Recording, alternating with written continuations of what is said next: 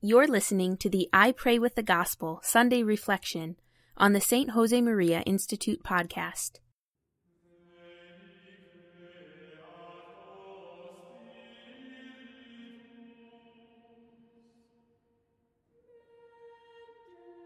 In the name of the Father, and of the Son, and of the Holy Spirit, Amen. My Lord and my God, I firmly believe that you are here, that you see me, that you hear me I adore you with profound reverence. I ask your pardon for my sins and the grace to make this time of prayer fruitful. My Immaculate Mother, Saint Joseph, my Father and Lord, my guardian angel, intercede for me. The tenth Sunday in Ordinary Time. A reading from the Gospel of Luke, chapter 7. Soon afterward, he went to a city called Nain, and his disciples and a great crowd went with him. As he drew near to the gate of the city, behold, a man who had died was being carried out, the only son of his mother, and she was a widow. And a large crowd from the city was with her. And when the Lord saw her, he had compassion on her, and said to her, Do not weep. And he came and touched the man, and the bearer stood still. And he said, Young man, I say to you, arise. And the dead man sat up and began to speak and he gave him to his mother. This woman was left alone. Her husband had already died, and now her only child, her only hope, had died as well.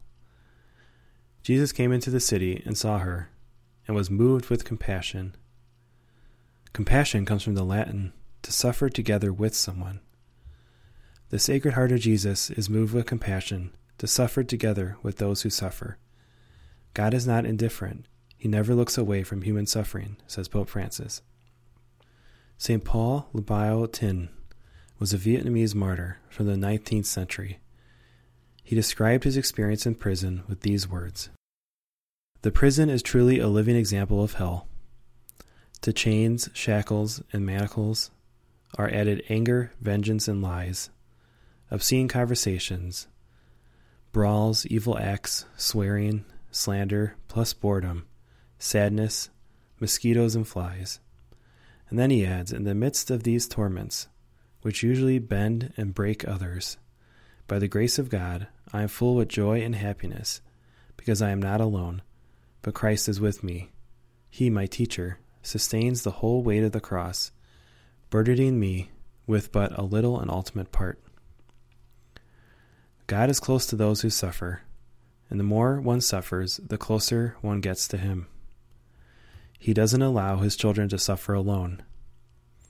His passion for his children moves him to compassion, to suffer with us. Jesus approached this woman before she asked for help because he saw her suffering. He was moved with compassion and returned her the lost son and her lost hope.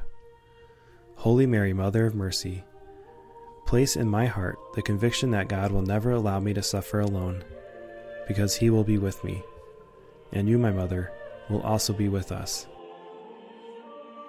I thank you, my God, for the good resolutions, affections, and inspirations that you have communicated to me in this meditation. Ask your help to put them into effect. My Immaculate Mother, Saint Joseph, my Father and Lord, my guardian angel, intercede for me.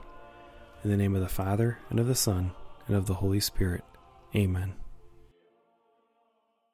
For the full text of today's reflection and other spiritual resources, visit the St. Josemaria Institute at stjosemaria.org.